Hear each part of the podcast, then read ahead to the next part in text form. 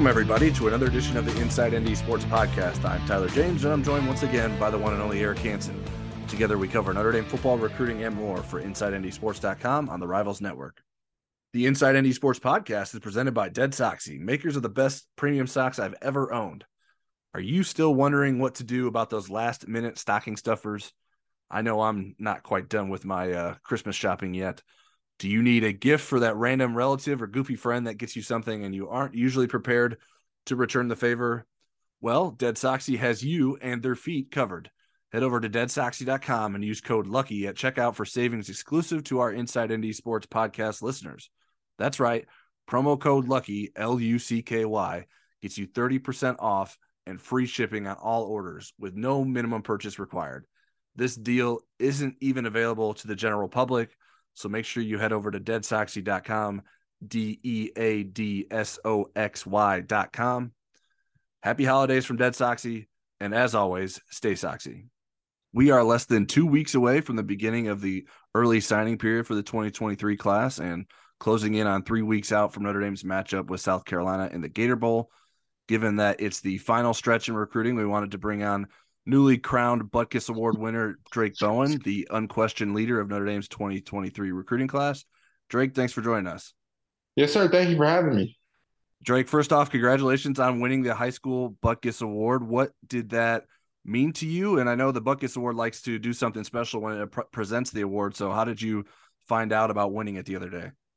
Uh yeah, so they um they came to my school and I had a big surprise. Uh, only my AD and my principal knew about it. So um they got our whole team together and uh came to the gym and presented it to me. But um yeah, it was super exciting. Uh have been able to uh, win that award in front of my family and uh my teammates, knowing that uh they both both my family and my teammates have done so much to help me uh get that award just to follow up, you know, you're the fourth high school winner of that award that was a Notre Dame recruit. Did you hear from Manti or Jaylon or Prince Kollie? Uh yes, yes, sir. Jaylon, um, Jaylon reposted it, uh, and retweeted it on Twitter, and then uh, sent me a sent me some DMs and said uh, congratulations stuff. So, um, that was super exciting uh to hear from him um, knowing his success uh, at Notre Dame and then after Notre Dame. Um, so that was that was super exciting. He played a lot of running back in high school, like you did too. Did you know that? Yes, sir. Yeah. I actually saw Jaylon play against Andrean, which is where Drayk goes to school. Uh, when Jaylon was in high school, and Jaylon jumped over a defender, but he got flagged for it because that's not illegal. That's not legal in Indiana high school football. So yeah. that's that's the kind of athlete that Jaylon Smith was. Yes, sir. Yep. it's uh, yeah, they made it a rule where like only if the defender is going at your legs can you jump over him. So, um, but yeah, it, he he's an incredible player. Well, Drayk, you know, it seems like since you've been committed, you've taken a real leadership role in crafting this class from a player standpoint.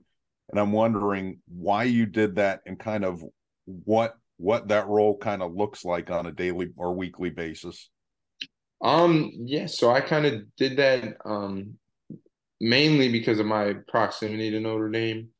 Um, I'm only an hour, 15 hour and a half away, so it's not not super far for me. So I can get up there for any any event, game, whatever it may be. And so um, you know, being that close and being able to meet any any new recruit that maybe um, is liking Notre Dame or that Notre Dame may have interest in or we want or something like that, um, I can get up there and and meet them, talk with them, um, and kind of show them why I chose Notre Dame. And so, um, you know, I think that's that was a big thing was um, how close I am to Notre Dame, and then it really isn't too much. Um, just mainly a lot of talking to people, like talking to recruits and stuff like that. Um, just kind of building building friendships and relationships with them. Um, and so that that's mainly what it is, just building relationships and and meeting new people, and then kind of showing them why why I chose Notre Dame, why I think um, you know Notre Dame is is the best school in the country. We've seen some of the fellow commits being pursued by some other schools here in the last couple weeks, and earlier today, Dylan Edwards backed away from his commitment. I, I, do you try to be proactive in reaching out to some of those guys that you know other schools are uh, going after? You just sort of let them do their own thing because you sort of already probably expressed plenty of things to them previously. Um, yeah, it's a little bit of um, you know, kind of letting them do their own thing, and then also talking with them through it, talking with them about it. I guess um, that's that's a lot of what it is. It's kind of they have to at the end of the day they have to figure out um, you know what they want for them for themselves and what's best for them. Um, and so you know those decisions those decisions are big ones. Where you're going to college to play football is a huge decision, or just where you're going to college. And so um, you know while I can give them my input, at the end of the day they they got to do what's best for them. And if they don't think Notre Dame is what's best for them, or they think another school um, may not be good for them, and they're coming to Notre Dame. That's that's has to be their choice. And so, um, while yes, I give my input and and try to talk to them about why I think they should stay or why I think they should come. Um, at the end of the day, they have to make uh, what the decision that's best for them. Drayk, NIL's been around for about a year and a half now. It really didn't affect the 2022 class as much as it was front and center for 2023 cycle. And I'm wondering what your experience with that was in terms of just knowing everybody else in the class. I mean, how big of a deal do you think it was for kids in making their decision in this class, at least the ones that you've come in contact with? Um, you know, Notre Dame, I don't think it was it was a big deal with Notre Dame. I think Coach Freeman has done a great job of recruiting people to the school and and to his his coaching staff. So I think that was that was a huge, maybe a bigger part beyond um, recruiting. Like when they're at the school, maybe that's what recruits thought of because of NILs, um, because Notre Dame's alumni base and how how big it is and how wealthy it is. Um, but you know, during the recruiting, Coach Freeman and, and his staff have done a great job of um, you know, recruiting to the school and recruiting to the coaching staff and showing why Notre Dame football is is where it, it is right now and then where it's going to be. Um, and and we're on the come up right now. And so I think he's done a great job of doing that and not really trying to um, present NIL as a, as a factor um, in recruiting. While you know maybe other schools do do that because um, because of, of many reasons, but um, you know, no, Coach Freeman has done a great job of of recruiting um, for to the school, not you know recruiting for the money. Drayk, this senior season at Andrean, you were asked to do a lot at both linebacker and running back. I think you rushed for over 1,700 yards and scored something like 26 touchdowns. And I think your t- tackle total was somewhere around 144. How did you how did you hold up physically to the demands of everything you sort of went through as a senior? Um, yeah, it was it was difficult. Um, you know, being being that used, but uh, you know, I I learned how to take care of my body. Um, you know, throughout the season, then added some more um this year. But uh, yeah, it was it was difficult. Saturdays were were not enjoyable um some some weeks. So uh, but you know, a lot of a lot of stretching, um, working out, making sure that um, you know, I kept my body in shape and kept the demands of what it needed to do right. Um, but yeah, a lot of yoga. Um, that's really one of the big things that I learned throughout this year was how impactful yoga is um, for your body and just the stretching aspect. Uh, but yeah, it was it was definitely difficult and challenging. But I I learned how to how to really really make sure my body was in tune so I could go the next week um, just as just as good as I did the week before. So. Well, my mom's going to have to watch this podcast. She's 93 years old and still teaches yoga, so she'll be happy to hear your endorsement. uh, I'm as far as um, you know, college ready. How college ready do you feel like your game is? I, you're six foot two and two thirty, right? Yes, sir. So it's not like you have a lot of growing to do to be college size, uh, but but just the rest of the part of your game, the mental part, the um, understanding offenses and so forth. How where do you feel like you sit in those areas? Um, yeah, I think I have a lot of room to grow. Um, you know, going in, it's a it's a completely different ball game than um, high school maybe, and so uh, you know, offenses are a lot more complex, defenses are a lot more complex, and so um, you know, just probably the mental aspect is definitely going to be the the the biggest part where I have to grow, um, along with the speed of the game. Um, that's another way bigger aspect is how fast people move in college compared to high school, and so um, you know, learning the playbook is is something that's gonna um, you know that's that's gonna be a new thing for me is is learning a, a big playbook, um, an in depth playbook. So uh, you know that's that's to be the biggest area where I have to be prepared and um, be ready to improve on is definitely the mental aspect and learning kind of overall the the new aspects of, of the game as they develop and get more complex. I think um, Rivals, which is our organization, lists you as the number one outside linebacker in the country. But are you what which positions are you projected at Notre Dame? Which one do you think you'll end up playing? Um, so they had they said I can really play all um, the linebacker positions with my, my skill set, but they see me as a will um, linebacker uh, most. All right, the will linebacker has has been racking up tackles in Notre Dame's defense in recent years, so that's that's a good position to play. Um, Drayk, we're, we're getting cl- close to the end here in terms of you enrolling at Notre Dame. Are there any last things on your to-do list that you know you want to do or get done before you head off to Notre Dame? Uh no, my just just All American game. Um, just getting ready for that, uh, getting prepared. Um, and so other than that, though, I don't really have a ton. Just kind of hanging out with family, um, getting ready for Christmas. So, um, but yeah, that's that's really it. Not too much I I want to do or need to do. That's do you have a in-home visit schedule with some Notre Dame coaches coming up? Uh, yes, sir. Awesome. And when when is that? Do you know? Uh, Sunday. Okay. Speaking of family, don't you have a little brother that plays at Hanover Central? Yes, sir. Okay, tell us about him. What's what's his game like? What you're in school is he and so forth? Uh, he's a freshman right now. Um, so he just got done. He played safety for them. Um, I only got to go to a few games, but um, you know, they he, he, does pretty well for himself. He uh, he can cover some ground. He, he plays very well downhill, um, and so he he can go up with people and go go get some balls and at least make him not catch it. So, um, you know, I know he's he's a hard hitter too. So he's he's a pretty good football player, but uh, you know, I don't know that that's necessarily what he wants to do, but he could definitely do it as long as he he keeps working at it. And you couldn't recruit him to Andrean. Uh no, he's a he's a baseball guy, and so he uh and and he he he likes public schools more too. So that's his type of a deal. Is he he came from a public school, um, has been in public school all his life, so he uh he just enjoyed that more.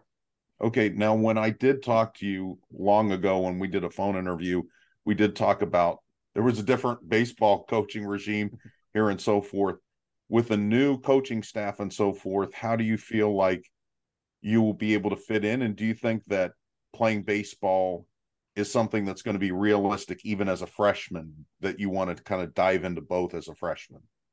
Uh, yeah, I I do think that's something that I can do both as a freshman, um, as a freshman and beyond. Um, and I I do really like those the baseball coaches. Um, and so I think that I could definitely fit in there and definitely um, you know give them give them some uh, you know give them something to work with within me. But um, you know I'm I'm super excited, and so we'll we'll see how the freshman year goes. But um, you know because that's going to be an adjustment period is is having the two sports um, along with classes and and other stuff like that. So um, we'll, we'll see how that goes the first first couple weeks. That's going to be an adjustment for me. So uh, but yeah, I'm super excited to be be able to play for him. So you're enrolling early, right? Yes, sir. So you will play on this year's baseball team, this year's Notre Dame yes, baseball. Wow. Yes. And and what positions? I know you play all over the place and you're very, really good, but what position do they kind of project you at? Uh, they they said I can start out on the the infield, um, and then um, you know, if if they see me best in the outfield or wherever they may need me, they they said they will move me um, where where I seem fit best. Okay. Drayk, what has it been like to get to know Al Golden in his first year as Notre Dame's defensive coordinator and as your future position coach? What what is he like as a recruiter? What what have you learned about him as a coach over the last several months?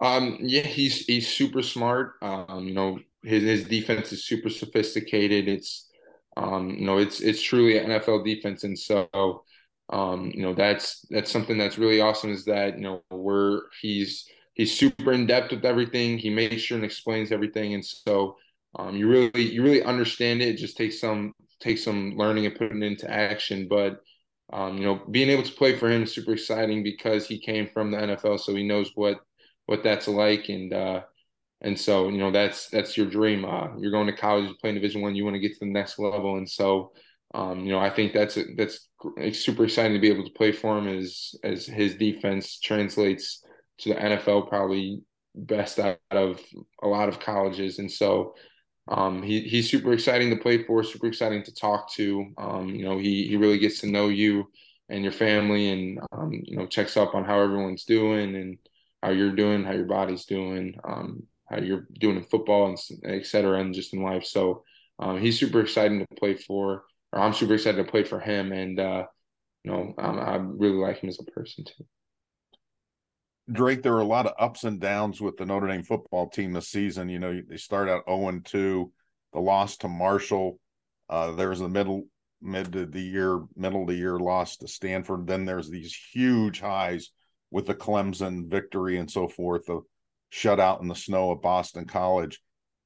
I know fans, grown-ups, they're up and down with the team. How about uh, a recruit like you? Are you able to stay a little bit more even keel kind of knowing the bigger message of Notre Dame? Yeah, I, I am. I know that you know the first few games it's it's rough. Um, you know, playing Oklahoma State last year. Um, you know, started off super hot, second half super cold. So um, that was that was a rough one. And then you open up with Ohio State in in the shoe. That's that's always going to be a tough game, no matter who you are. Um, and so um, and then Marshall, you know, Marshall had gotten a lot better. Um, they had they had some transfers come in, and so they just they they played perfect and uh, you know made no mistakes on either side of the ball. And so when you when you're playing a team like that, you have to, um, even though you may have more talent, more uh, size, better whatever, you you got to really make sure that you limit your mistakes. And so um, you know, no, we just they just didn't limit their mistakes, and uh, you know, at the end of the day, that's what that's what killed them. And so um, and same thing with Stanford. They had they had way better talent, um, you know, better players, and so uh, it's just little things like that. In a, in a big like even in college, little things like that are the difference. And so I think that's what contributed to the losses. But you know, as a recruit, it's just you just got to know um, kind of what the what the message is, and so you got to know that you know what you're coming into, and that you know not every game's going to be perfect. And so that that really didn't affect me. It's more like like dang, we, we could have been ranked higher or you know we shouldn't have lost that game or something like that. But at the end of the day, you just gotta kind of look at the little things and realize that you know there's a there's a bigger picture to it. Did you storm the field after the Clemson game? Yes, sir. We, we yeah, we uh stormed the field with the fans. Drayk, uh, given that you were around the team and at all the home games so frequently, what what did you learn about like sort of how the team handled the season and sort of handled the ups and downs itself and managed to navigate through that? Were there lessons that you were able to gain from that as a recruit and and, and seeing how those the, the players and the and the coaches handled all that? Yeah it was just kind of a turned into more of a bond. It was more of a uh you know we're to figure this out on our own. Um we're not to let outside sources affect us. And so uh kind of that's that's the same thing that really happened like it was easy for me to translate that because of what happened this year in my team. We started out 0 2 to two teams that we probably could have beat and should have beat.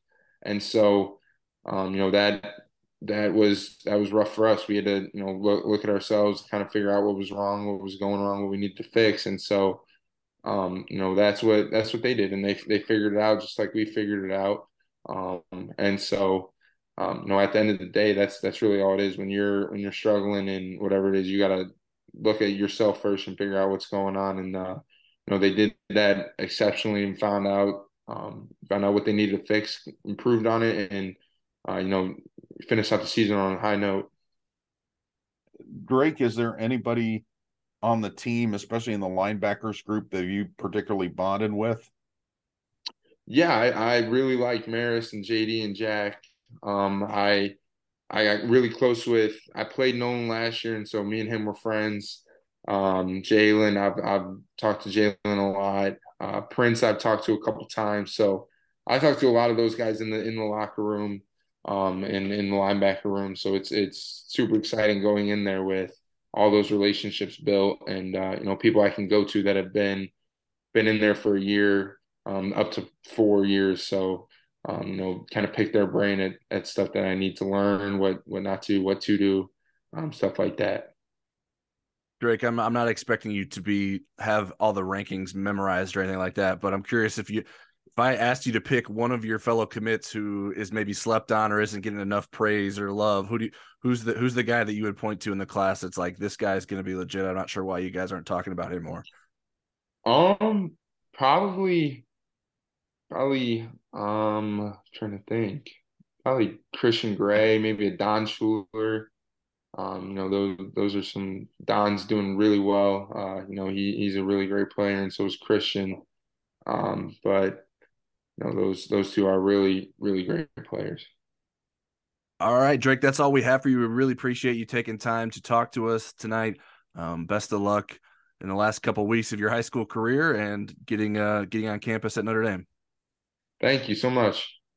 As a reminder, the Inside ND Sports podcast is presented by Dead Soxy, maker of the best dress socks you'll ever wear. Still wondering what to do about those last minute stocking stuffers and holiday gifts? Need a gift for a random relative or a goofy friend that gets you something and you aren't usually prepared to return the favor?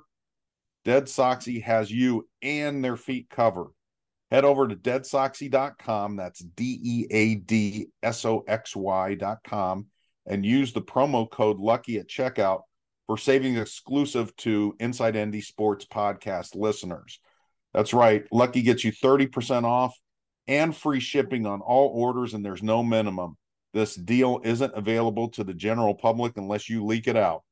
Uh, remember all the socks come with a patented technology with a no slip guarantee made from that really great bamboo fabric for that premium luxury feel great colors and designs that match up with the team we cover and that you follow. So happy holidays from Dead Soxy. And as always, stay Soxy. All right, now it's time for questions. Our question segment is powered by Acre Pro Midwest Farm Group. When it comes to land sales, it pays to have experts in your corner.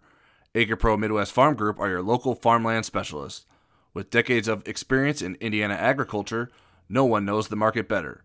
Whether you're doing a 1031 exchange or simply buying and selling farmland, your local AcrePro agent will walk the land with you and ensure the deal is done right. Visit acrepro.com or call 765 587 3185 and talk to your local land expert today. Again, 765 587 3185. You can submit questions to us on Twitter or the Insider Lounge message board before every podcast. I'm at TJamesND and Eric's at eHansenND. First one I have is from at Coffee Dark Roast in celebration of tight end Michael Mayer declaring for the NFL draft. Who is your top five tight ends for Notre Dame that you've seen since Charlie Weis? I assume everyone will rightfully put Mayer not w- number one, but not me. And Coffee Dark Roast's list is number five, Tommy Tremble, number four, John Carlson, number three, Kyle Rudolph, number two, Michael Mayer, and number one, Tyler Eifert. Well, what for is- me, it was pretty easy exercise um, when we were in the early part of the pandemic, when there were no sports going on, yeah. I was rating everything. I mean, I even seeded the semifinalists in the voice that year just for my own thing, just since there were not no sports around to to do those things. But I did the tight ends, the greatest tight ends in Notre Dame of all time, and I did it from the two platoon football era meaning that guys weren't playing both ways. It was easier to define the tight end position. So 1964 to the present. So fortunately for me with this question, five of those 10 or four of those 10 were in that list. Michael Mayer was just enrolling, so I did not have him on the list. But he makes my number one in this particular list. I think it's a real debate between Michael Mayer and Ken McAfee uh, from the 1977 team. Ken was a three time All American. He finished third in the Heisman Trophy voting on a team that had Joe Montana on it. Um, I mean, it, it's it's in his context of his era, it was amazing. Now, Mayer didn't play as a senior, and that's a big difference in those two. So you have to kind of weigh weigh that. But um, I went with Michael Mayer number one, Tyler Eifert number two, John Carlson three, Kyle Rudolph four, and Anthony Fasano number five. All right. Um, I wasn't if sure. I had to go to a six, I'd go Cole Kmet. He had below he had some other people that yeah he, he, and he had Fasano in there. So I assume that he was inclusive of the Weis era, not since the Weis era.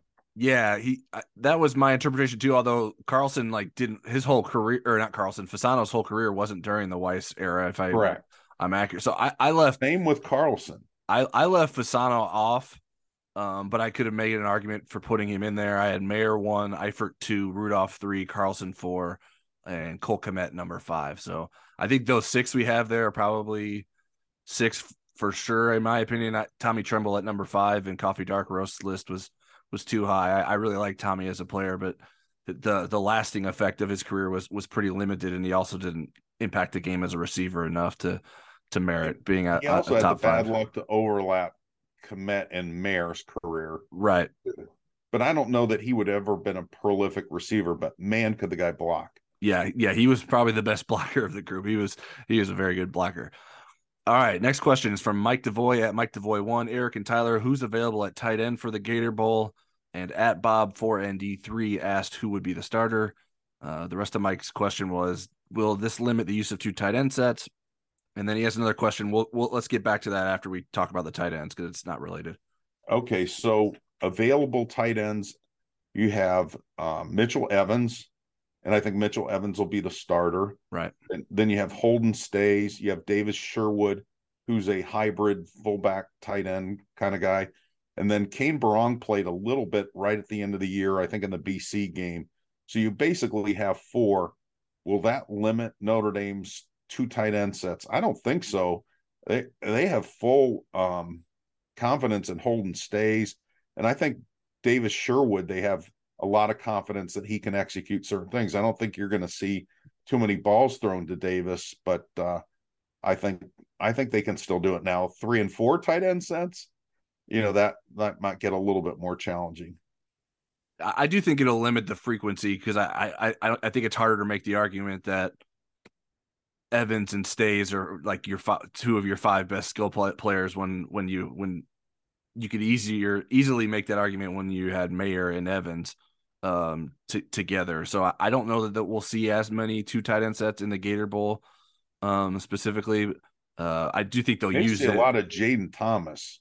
Uh yeah, I think and and they they will in receiver goal line scenarios they'll line him up sort of close uh, to the line of to the to the block like the tight ends and there was even one tv announcer that thought he was a tight end yeah i think it was the one it might have been the byu game there was a it was a that wouldn't make sense because would, those would be nbc announcers but um I think he caught a touchdown pass and like, hey, threw it the tight end. And I was yeah. like, oh, that's not that's not a tight end. But anyways, uh I, I think it will decrease the two tight end sets, but I still think that it will be a part of the offense. I just don't know that it will be used as much. I would imagine there would be a switch to maybe more two running backs than two tight ends, but we will see how that plays out. Um, the other question that Mike DeVoy asked was in the PFF stats. You posted an article this week.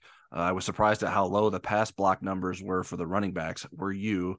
And then how did Kyren do last year? I had to I had to look at those um, refresh my memory on the running back stats from this year and last year. I looked at last year's first, and I was they're pretty hard graders with the running backs. Kyren was uh, a little bit over 50, which isn't a very good grade. Um, and Chris Tyree was actually ranked ahead of him, which I don't think is the case. So the eye test doesn't match the stat test. But then I looked at the 2022 stats, and they were awful. I mean, Logan Diggs was in single digits. Um, now I don't remember there being a lot of great blitz pickups and pass blocking from the running backs this year. Uh, so I think Kyren Williams proved to be clearly above them, but I don't I don't know that Chris Tyree, you know, kind of halved his his efficiency as a, a pass blocker. That seems seems a little harsh. So sometimes those numbers are a little head scratching, but I don't remember there being, uh, you know, that's something Deland McCullough is going to have to work with his uh, seven running backs next year on uh, pass blocking. Yeah, they, they they weren't good, so the numbers didn't surprise me. Uh, and then the the Kyren Williams grade, Kyren was really great at times, and there were some missed assignments or bad blocks, or some, sometimes I think he would be too aggressive and then maybe get out of control at times. So I think that was probably reflected in his PFF pass blocking grade last year. Um, but Kyren Williams was definitely the best of that that group, and he was better than any of these guys this year. This this year the guys weren't great, um, and we saw them stay in a lot. Like there weren't a lot of. I think that was one of the complaints, but people like, why isn't Drew Pyne checking it down to the running back? And sometimes like, well, the running back is is being asked to to help in, in pass pro, and that wasn't necessarily something that any any of those guys were particularly good at. So that's something that is a major point of improvement that that position group will will need next season. Next question is from Rico Benes at Mike EB ninety five. How will Notre Dame replace the production of Michael Mayer as tight end? Is it realistic to expect Mitchell Evans to step into a tight end one role with only two career catches? Well, you won't be able to replace his right. production, not not with one person uh, you know you're going to see it spread I out. I don't think they'll all re- replace his production. Like, yeah, all the yeah, tight ends think, combined probably won't have. Yeah, well, I mean, catches. some of that's got to go to the wide receivers and running right. backs. I mean, you look at the skill set of some of the running backs, like Jadarian Price mm-hmm. is going to add another really good pass catching running back, and I, I think Jeremiyah Love, the incoming freshman, will fit in that category as well. Um, and then you're going to start to see the rise of the wide receivers next year. I think Deion Cole, all the sophomore class will be much better, as will Tobias Merriweather. You have some really talented freshmen coming in. They're probably going to add a portal wide receiver, which is going to help that. Uh, but I think Mitchell Evans can be a pretty productive pass catcher. I know in just talking with um, John McNulty back when he was the tight ends coach, they were very high on Mitchell Evans becoming the next in that lineage of really good tight ends. And Tommy Rees has spoken very highly. We just haven't seen it in games because who are you going to throw it to? Michael Mayer? Are you going to use him as a decoy to throw to Mitchell Evans? And Mitchell didn't come into you know playing this year until middle of the season. I think right. had he played all the way through the summer and played in preseason and so forth, he would have had a larger pass catching role. So I think Mitchell Evans is is the guy that would be, but the the one that I would really look forward to long term. I think Eli Raridon has the uh, makeup to be in the in. I'm not going to say Michael Mayer, but in the same sentence as some of the other really good tight ends that have played during the Brian Kelly era. Yeah, I mean he he he has the potential to be a very good pass catcher in Notre Dame's offense. Um, I wouldn't expect that necessarily to happen next year right away. I mean, I think he'll have an impact, but he's not going to be like Michael. I don't even know that he would be as good as Michael Mayer was as a freshman next year. We'll, we'll see what, what what comes of that. Um, I mean, nobody's been as good as Michael Mayer as a freshman. Right, right. Nobody yeah, that's not to di- yeah, the school has. Yeah, that's not to, that's not a diss deal I've heard, and uh, to be to be clear. Um, yeah. So, uh, but yeah, I, I, just think that the other, like like Eric said, I agree with a lot of what he said there. The, the receivers will have to step up. The running backs will be used more. Um, I, I do think it is a little bit concerning that Evans wasn't used at least a little bit more as a as a receiver. It's like okay, if all, if the defense is paying so much attention to Michael Mayer, I know you're going to still throw it to Mayer a lot, but it's like could, couldn't he have been or shouldn't he have been open more often? So um, maybe that, Drew Pyne couldn't see him. maybe uh, I, I, don't know. So but and he he doesn't. It's going to make the bowl game interesting to see who who a new quarterback is going to throw with no Michael Mayer there. I mean right. that's super interesting to me. Whoever yeah. it is, whether it's Buchner and Jelly or both. Whenever Notre Dame decides to stop running the ball because South Carolina has a bad run defense, so I think in a perfect world Notre Dame doesn't even have to throw it that much against against this South Carolina defense, and maybe keep South Carolina's explosive offense off the field. All right, next question is from at Charles W. Wolf. Why didn't Drew Pyne use this bowl game as an audition for the transfer portal? Seems like a weird move to bolt early. Well, I think he certainly has enough body of work to get people interested in our rivals transfer portal. He's ranked fairly high among the quarterback options. Um, the other thing is that he doesn't want to get left out of the the options. If you jumped in the portal on December 5th, you had the best chance of the full spectrum of teams that needed a quarterback. There are already, you know, Phil Jurkovec's found a home. Uh, the McNamara kid from Michigan's already landed at Iowa. Um, but there's going to be fewer options if you wait until after the bowl game uh, of which to land. And I think I think there was probably an emotional aspect to it too that you know Drew was very disappointed that Notre Dame was bringing in a or wanted to bring in a transfer portal quarterback to compete.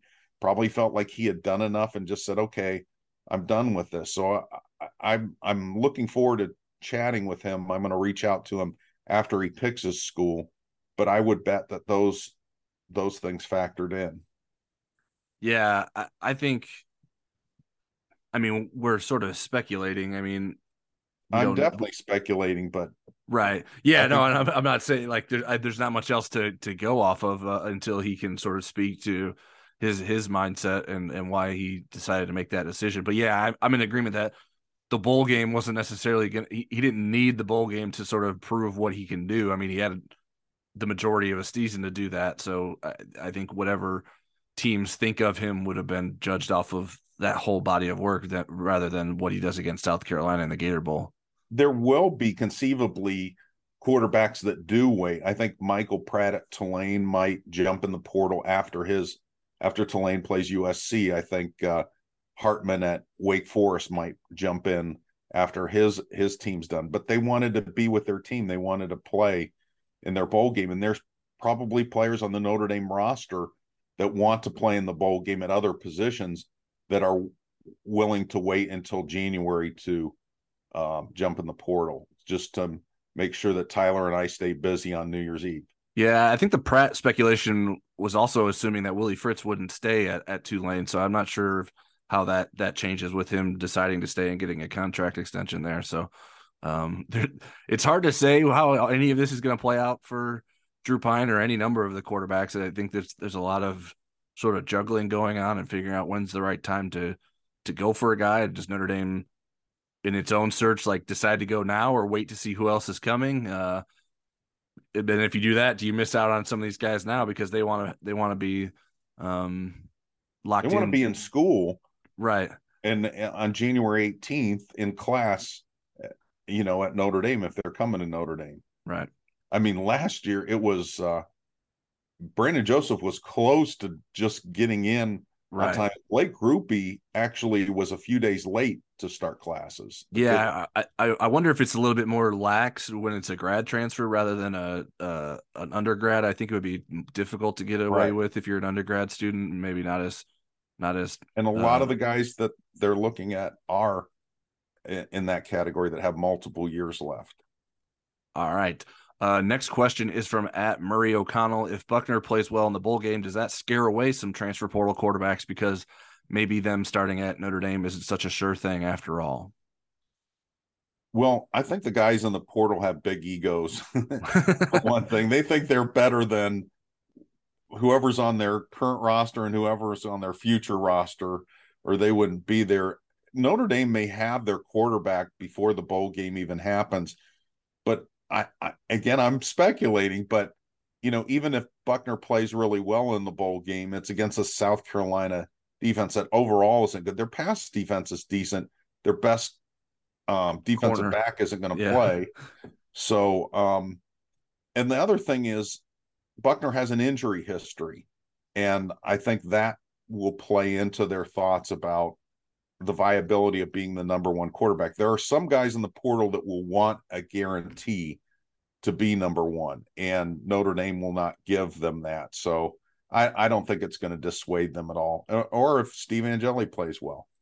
Yeah, I think I mean, I can see it playing a role if I if you're a graduate transfer with just one year left. It's like, do I really want to take this the outside chance that Tyler Buchner ends up beating me out if this is my last year of college football? Like that, that could be a risk. But like you said, I think a lot of these guys have pretty big egos, so they're they're not as concerned about that. Um, so I think I think it would probably be easier to convince someone that that doesn't matter as much with someone that has multiple seasons left because it's not sort of like a do or die season for that player. Even though if like it ended up being that Tyler Buchner beats that quarterback out, then I think that the, the, another quarterback that maybe has multiple years left um, would just then transfer back out of Notre Dame and go somewhere else after that. But uh, that's sort yeah, of the. I mean, they theoretically a grad transfer could come in, come here in the spring semester, and then leave and go somewhere after spring. right? Yeah, maybe some serious. we're in a we're in the world of serious musical chairs when it comes to quarterbacks, especially. I mean, it's uh, it's that way at a lot of positions because JT Daniels will be on school number four. Yep. Yeah, maybe the four school will be the right one for JT Daniels. All right. Next question is from Winstonian, who uh, on the Insider Lounge. Who's a better quarterback, Tyler Buchner or DJ Uiagalelei? Well, I would say on potential and traits and all that, DJ mops the floor with Tyler Buchner. I think at this very moment, I would take Tyler Buchner on my team because I think DJ's damaged from a standpoint of where he is mentally. And if I, so I think what this question comes around to is if DJ were, were available in the portal, would you take him over the other options and then have him compete with Buchner? That's how I'm framing the question. I wouldn't. I would let him go somewhere else and compete somewhere else, I'd be looking for somebody different. But uh, there's so much that's unknown about Tyler Buchner in terms of his health and his potential. But I have been on the Tyler Buchner bandwagon, and I'm not ready to jump off yet. But but again, in in terms of potential and traits, I mean, DJ has the size, he has the better arm, he's more durable. Uh, he's got the pedigree. I mean, he was you know, a top five overall prospect in his class, but um, and they were in the same class, I believe, weren't they? No, he DJ's a year ahead. He was in Drew Pyne's class.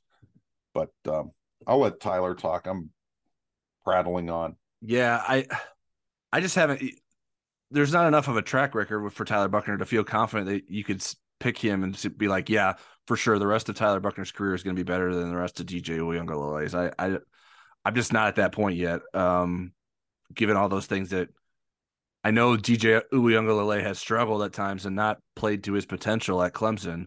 Um, but I, it would be hard for me to pass up that that talent. Now I don't know that I would do that if I'm Notre Dame.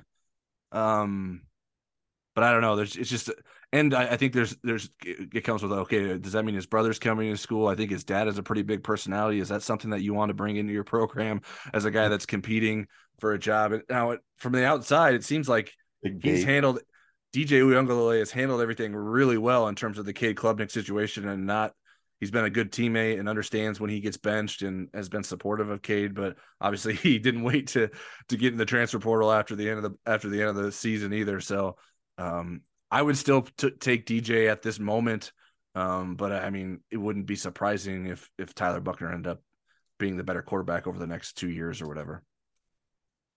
Next question is from Drew Brennan, 77 on the Insider Lounge. Who do you think has the final say on who Notre Dame is focusing on in the portal at quarterback at the quarterback position? Do you think it is more Freeman or more Rees? Second question for both of you: List your top three transfer quarterbacks you want the Irish to go after.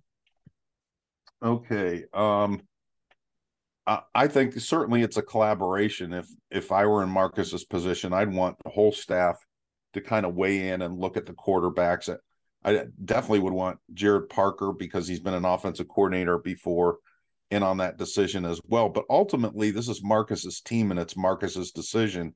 And I think Marcus is um, comfortable making that decision. I think last year during the offseason, Marcus had to lean on Tommy Rees because of everything that was coming at him. And and he did ask Tommy, you know, do we need a portal quarterback? And Tommy didn't think that they did. And he lived with that decision. He can do a little bit of more of his own research now and get to know those quarterbacks. So ultimately, yeah, it's his decision, but it's a collaboration. It's not a dictatorship. Yeah. Um, I, go ahead. I, I, I, agree with that. Freeman has the final say. He, he's going to want Tommy Rees's input, but and is likely to listen to him, but um, it's going to fall on on Marcus Freeman at the end of the day to to make to make that decision. As far as the portal quarterbacks that I like, I'm uh, probably in the minority here, but I love Brennan Armstrong. I like that he only has one year left. I like his track record until this year when he had a when they had the coaching change, um, and he plummeted in statistically, um, and and Virginia wasn't very good around him either. But he has that dual threat ability uh, that I like in a quarterback, and he was prolific last year. I think teams would have he would have been at the top of the portal uh, if he had come out last cycle. Number two, I like Spencer Sanders of Oklahoma State. Again, a guy that didn't have as good a year statistically. They didn't have uh, the the players around him, and uh, but I like his dual threat ability. I like that he only has one year left uh, because I think there's consequences to bringing in somebody with, let's say, like Hudson Card that has three years. Uh, I think there could be ripples in terms of what Buchner and Angeli do. And then my number three guy is Devin Leary from NC State. He does not have the dual threat ability. I think he does a good job of extending plays, has an injury history, so that's a little bit scary. But in terms of a guy that looked like an NFL prospect in 2021. He sure had that look, and uh, I would I would roll the dice with his injury history, um, because now you have more. You have Kenny Minchey, you have Steve Angeli, you have all these quarterbacks coming in. Yeah, I I've I've yet to to like find someone that I'm like, this is who I think Notre Dame needs to go after. I, I I'm I do not have strong opinions on the quarterback preference at this point. Now, maybe I just haven't. I probably haven't spent enough time trying to figure that out just because of everything else going on. Like I'm not sitting here crunching Devin Leary and DJ Uiagalelei. Well, you're, you're not conducting a live chat where people are throwing that question at you either, and they're expecting an answer. Let me um, say one thing before you get rolling. Is sure. If Pratt becomes available, he goes to the number one spot for me. He's a dual threat guy. He's been consistent all three years. He's been a starter. I really like his game, so he would be my number one guy if he became available. Yeah, I mean, he would be. He would. He's the kind of like he's not. He's not leaving because something went poorly. Like he's just like trying to take. He wants to like elevate his his profile to a better school if if that's the situation for him. Um. So I, I just like on that basis alone, I, I think I might end up agreeing with you if that ends up being the case. Um because everyone else are like they have reasons they're leaving the school they're at. Like they're not they haven't been the greatest quarterbacks of all time uh, and wouldn't necessarily be the starter at their schools next year. Um, so so I don't know. I mean this this this order that I'm giving here could change tomorrow. Um, I, I I like I also agree with you that I like the like one year coming in and not not being a problem in, or like a, something that you have to worry about for the future.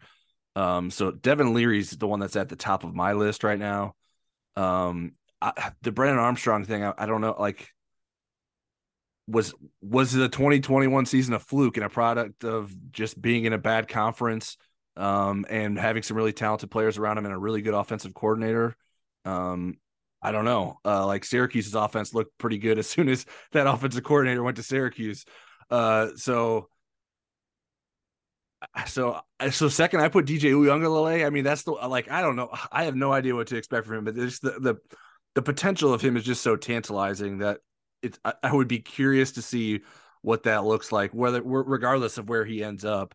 Um, I don't know that that's very realistic or likely. Um, and then so then third on my list I put Hudson Card. Um, I, I think, think, I called him Houston Card maybe. Did I call him um, Hudson? Or? You've called him Houston at some point. I don't know if it was today or a different time, but uh, I want to uh, call him Houston so bad.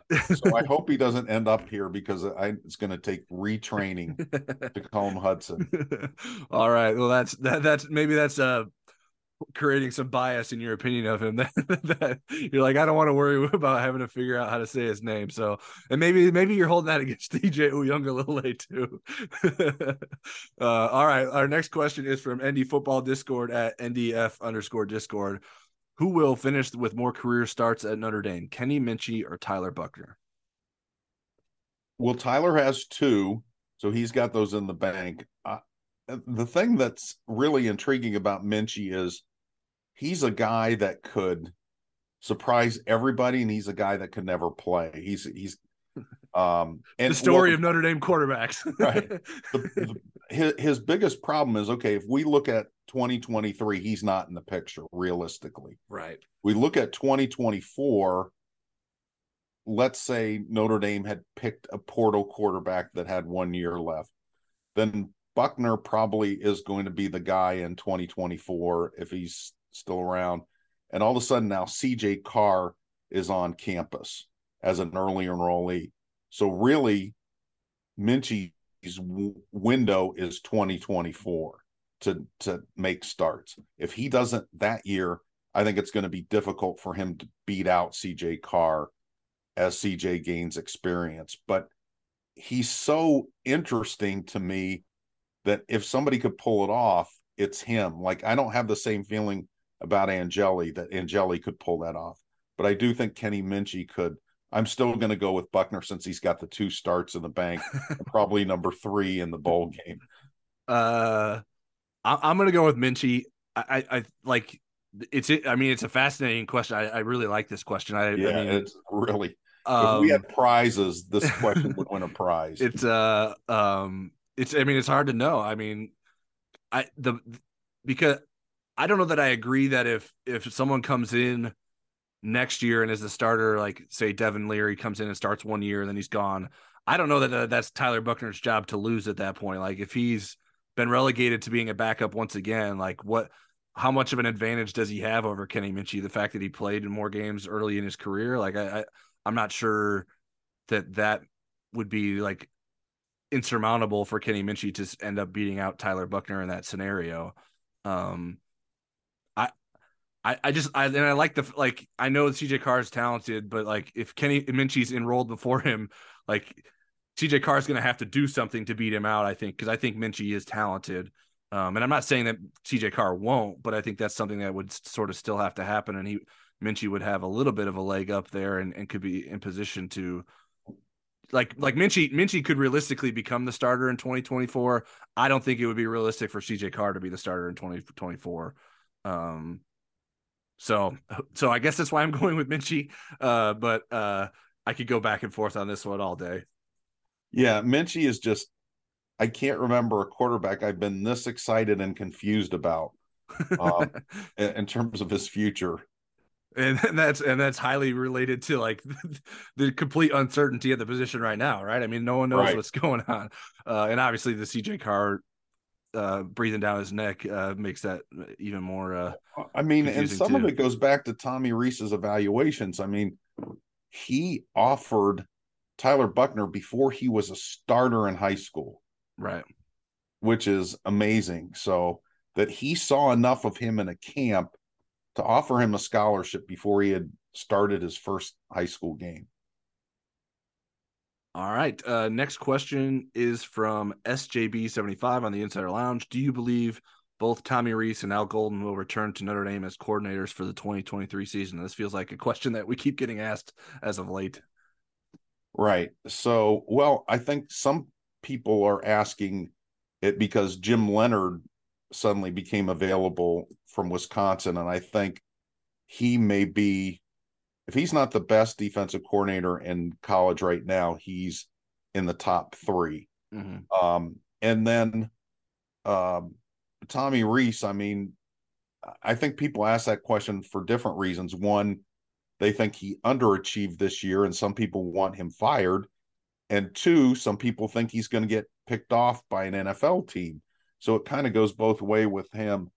I know when Al Golden signed on with Notre Dame, Marcus kind of wanted a two-year commitment from him, you know, in in handshake kind of terms. I think if something came up um, he certainly would say, you know, Al, yeah, you ought to take that if he. But I think Al either wants to be an NFL defensive coordinator or a head coach in college, and I don't think this year's performance gets him to either of those. Right. So I think he's back.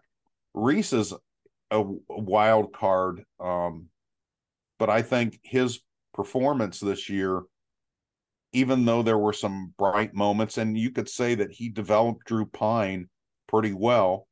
Um, Notre Dame is still 74th in the country in total offense. And I don't think that gets people excited about him being a college head coach. It's more if an NFL team, he's got a connection with somebody that really likes him, says, We'd like you to be an NFL quarterbacks coach. I don't think he would be able to use this season to get an offensive coordinator's job in the NFL, but you know, stranger things I guess have happened. So that's a long way of me saying I think both will be back uh, for 2023. I'm, I'm glad you brought it back there because I was going to restate it to, to make sure that you answered yes or no. Uh, I, currently, I would say yes that they're both back as well. I don't think the markets for either of them will be particularly hot this year, and and I would think that they would have the potential to have better opportunities in the future with better seasons. Um, the Rees thing with the NFL like is interesting because like I, I, I don't think those are going to go away. Like like I think he has connections and relationships with guys in the NFL, and those aren't going to just dissipate if he decides to stay in college football for a handful of years. Um, it's a, I think it has more to do with like if he's like, okay, I I would enjoy being in the NFL more than being a college football coach. Um, or if like if he was offered a head coaching job in in college football, maybe that would be something he would he would do. But I, I just see I don't see that those those decisions are things that have to be made this off season. Um, and he's he's so invested in what Notre Dame's doing now in terms of, uh, I mean, he he I mean he went through quite the year in terms of his starting quarterback gets hurt, he loses out on Dante Moore, thinking that's a sure thing. he doesn't get a, a, quarterback commitment in the 2023 class till November. Um, and now he's out on the recruiting trail looking for transfer portal quarterbacks. Like that would be a lot to sort of be like, okay, I, I, I put all this time and effort into all these things, and I'm not going to see any of that through. Now, when you, there's an opportunity that you think is better for you, you have to take it when that's the right time. Like you can't necessarily like say, well, I'm too invested in what I've already done uh, if there's too good of an opportunity, you got to take it. But um, I'm being long winded as well. But um, at least at the beginning, I said yes, so people knew where where my head was at, and I gave some at least some context for what, why I'm thinking the way I'm thinking. All right, uh, next question is from Marie Biafore at Biafore underscore Marie. Ref- reflecting on the past season, what do you think was the most successful and least successful thing that both Al Golden and Tommy Rees did during the season? what do you think each of them needs to work on the most in the offseason?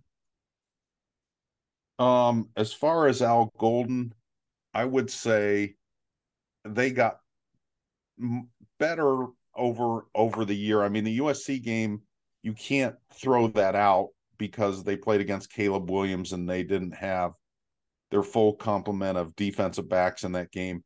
But they ended up being 22nd in the country in total defense, which which is an accomplishment, and they improved in a lot of areas. Um, so you know, I I would give him credit for that. Uh, there were certain individual players that that came along and and improved under Al Golden. Um, and and I think he was in a difficult spot with a third um, defensive scheme in three years. What they need to work on I would put at the top of the list is becoming a dominant run defensive team. They were 43rd this year, but they're pretty up and down with that. Um, and I think if they're a dominant run defensive team, it helps a couple of their other weak areas. I, you get teams into more third and longs, and you turn to tend to get more turnovers in those situations. They weren't very good in in, in turning people over. They weren't good on red zone defense either. They're one of the worst teams in red zone defense. I think if you're a dominant run team, you put people in third and goal from the eight rather than third and goal from the two. Um, so so that would be my my suggestions there. Why don't you go first with Golden, then we'll both do Rees. Okay. Uh, the thing that I thought he was the most successful at this season was getting the most out of Notre Dame's secondary. Now, I think for probably for both these eh, guys, when I'm talking about my opinions of what they did well or didn't do well, I think some of that blame or credit is shared with the position coaches. Like I think right. Mike Mickens gets a lot of credit, and Chris O'Leary deserves a lot of credit for what they for Notre Dame what Notre Dame secondary did. But I think Al Golden's defense really maximized and and the passing defense was really good. Even in when they played against the best quarterbacks that they played against, for the most part, they kept those guys in check when it mattered, at least in terms of passers. Now Caleb Williams ran all over the place, but um, they kept they kept things in check against CJ Stroud and and Drake Maye. at least when it, when it mattered against Drake Maye, Drake Maye did get a lot of yards when the game was pretty much decided at that point, but um, I thought I thought that was the most impressive thing that Al Golden's defense did. Um, most unsuccessful thing was uh, the red zone defense. Like that that didn't really get that much better throughout the year.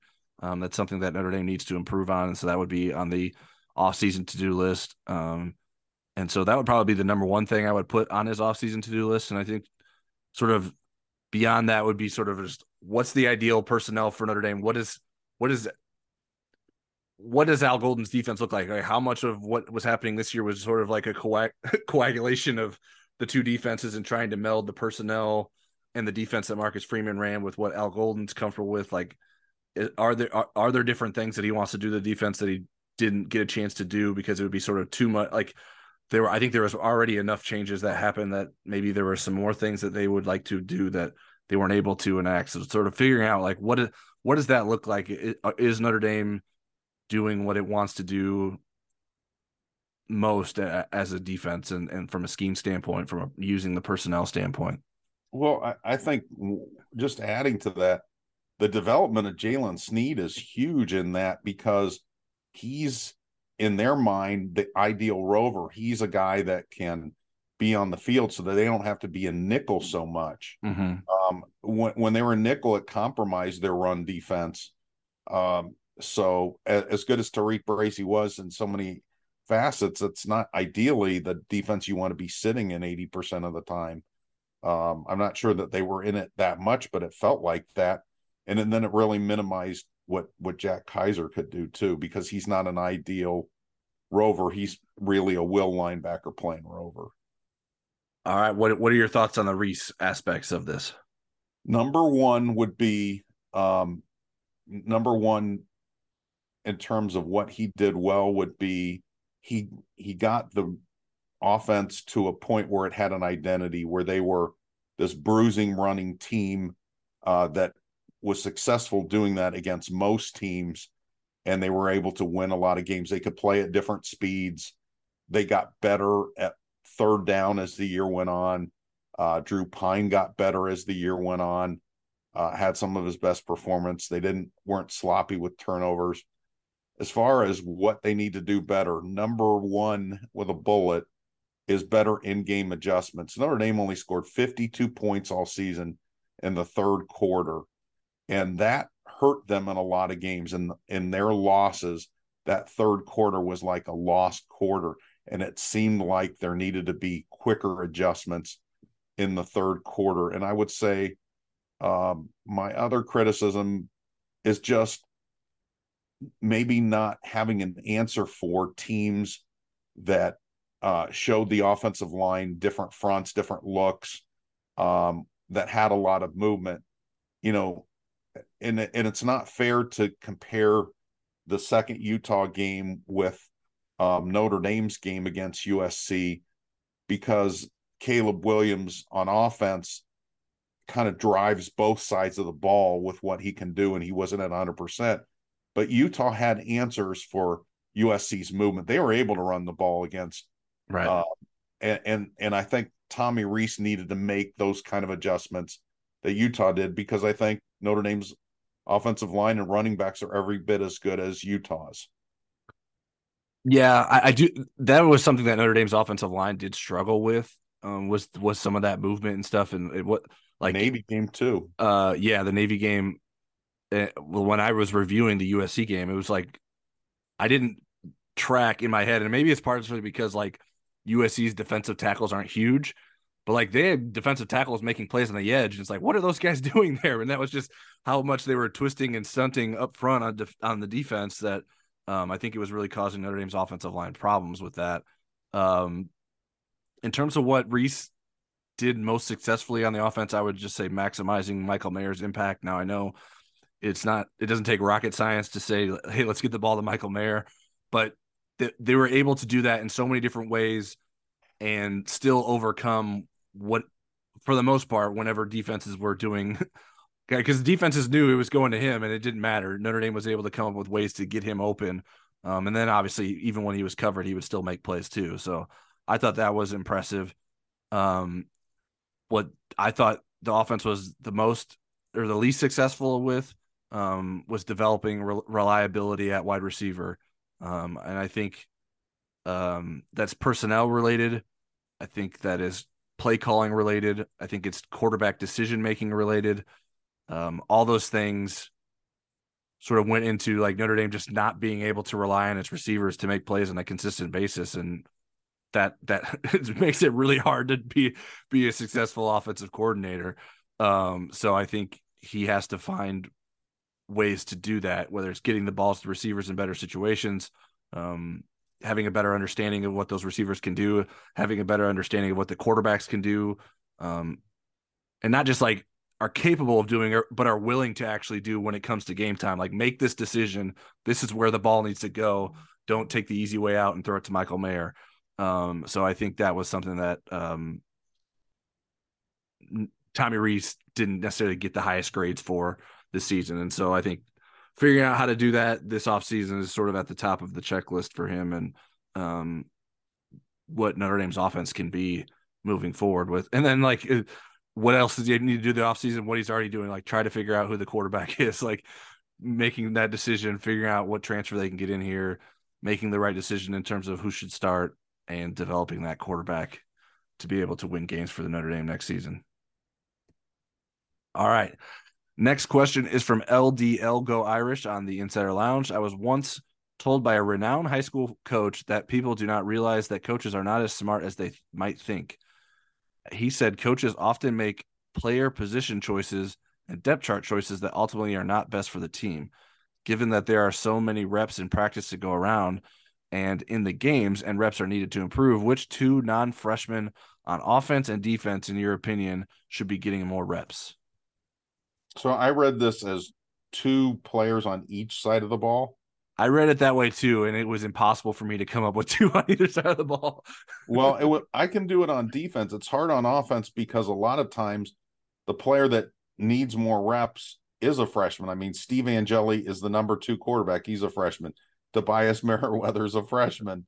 Um, and and you really don't like to use offensive linemen, and then tight end Holden Staes needs more reps, and he's a freshman. So right. I came up with uh, on offense, I came up with Deion Colzie. Um, and then if I just threw Rocco Spindler out there because everybody loves Rocco, but I don't think he deserves to start in front of somebody else. Maybe then twos deserve to get more playing time in some of these blowouts. On defense, I came up with three. I came up with um, Jordan Botelho, and he did get reps towards the end of the year and was productive with them. I thought um, Prince Kollie and Jack Kaiser were kind of the odd men out at times. I, Jack Kaiser really played very well and played consistently, but when Notre Dame played so much nickel, he was really in competition with Marist Liufau for reps, and Marist was a little bit up and down, and Kollie was in the same position.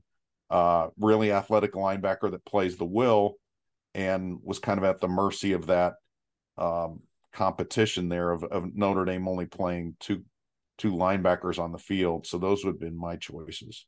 Okay, yeah, I think those are good choices. Kollie was the person that I had had earmarked as the defensive choice. Um, and like you said, like Botelho, I, I felt like he was getting those opportunities at the end of the year. So I don't that that's why I didn't necessarily pick that one, but I, I can certainly understand that viewpoint.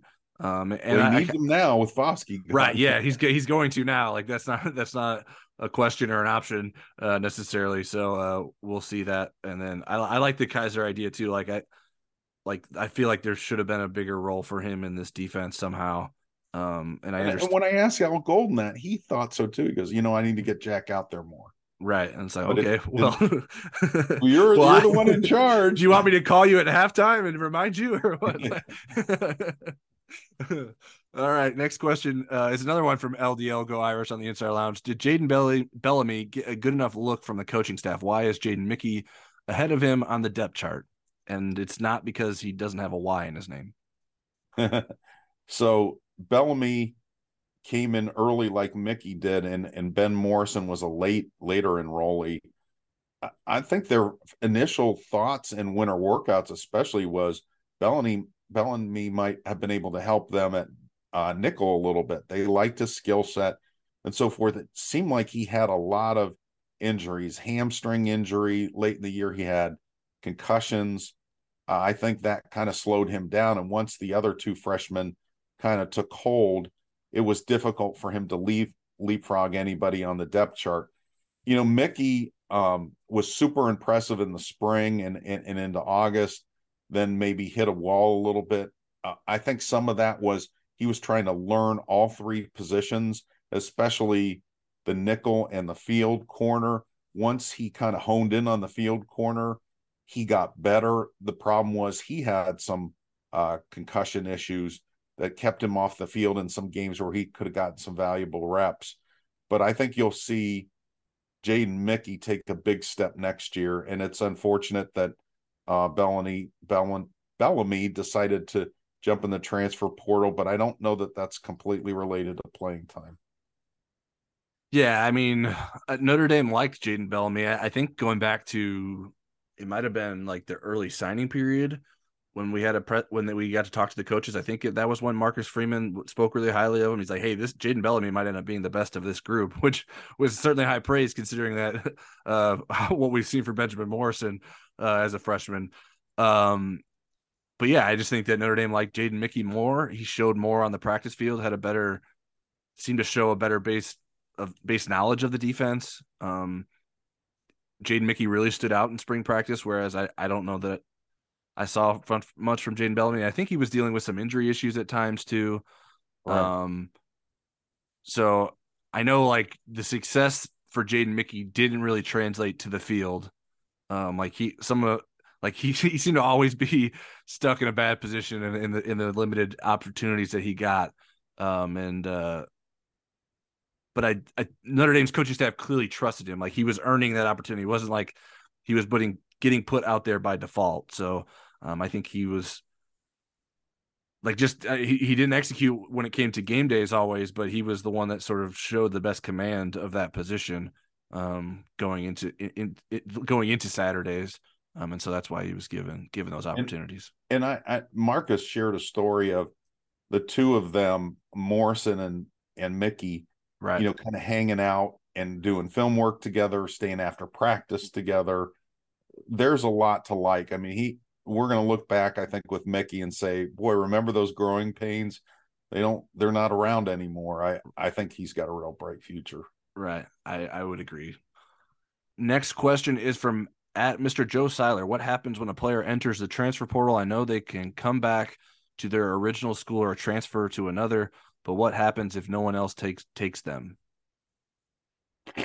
That's what happens. There's they're they don't have anywhere to go.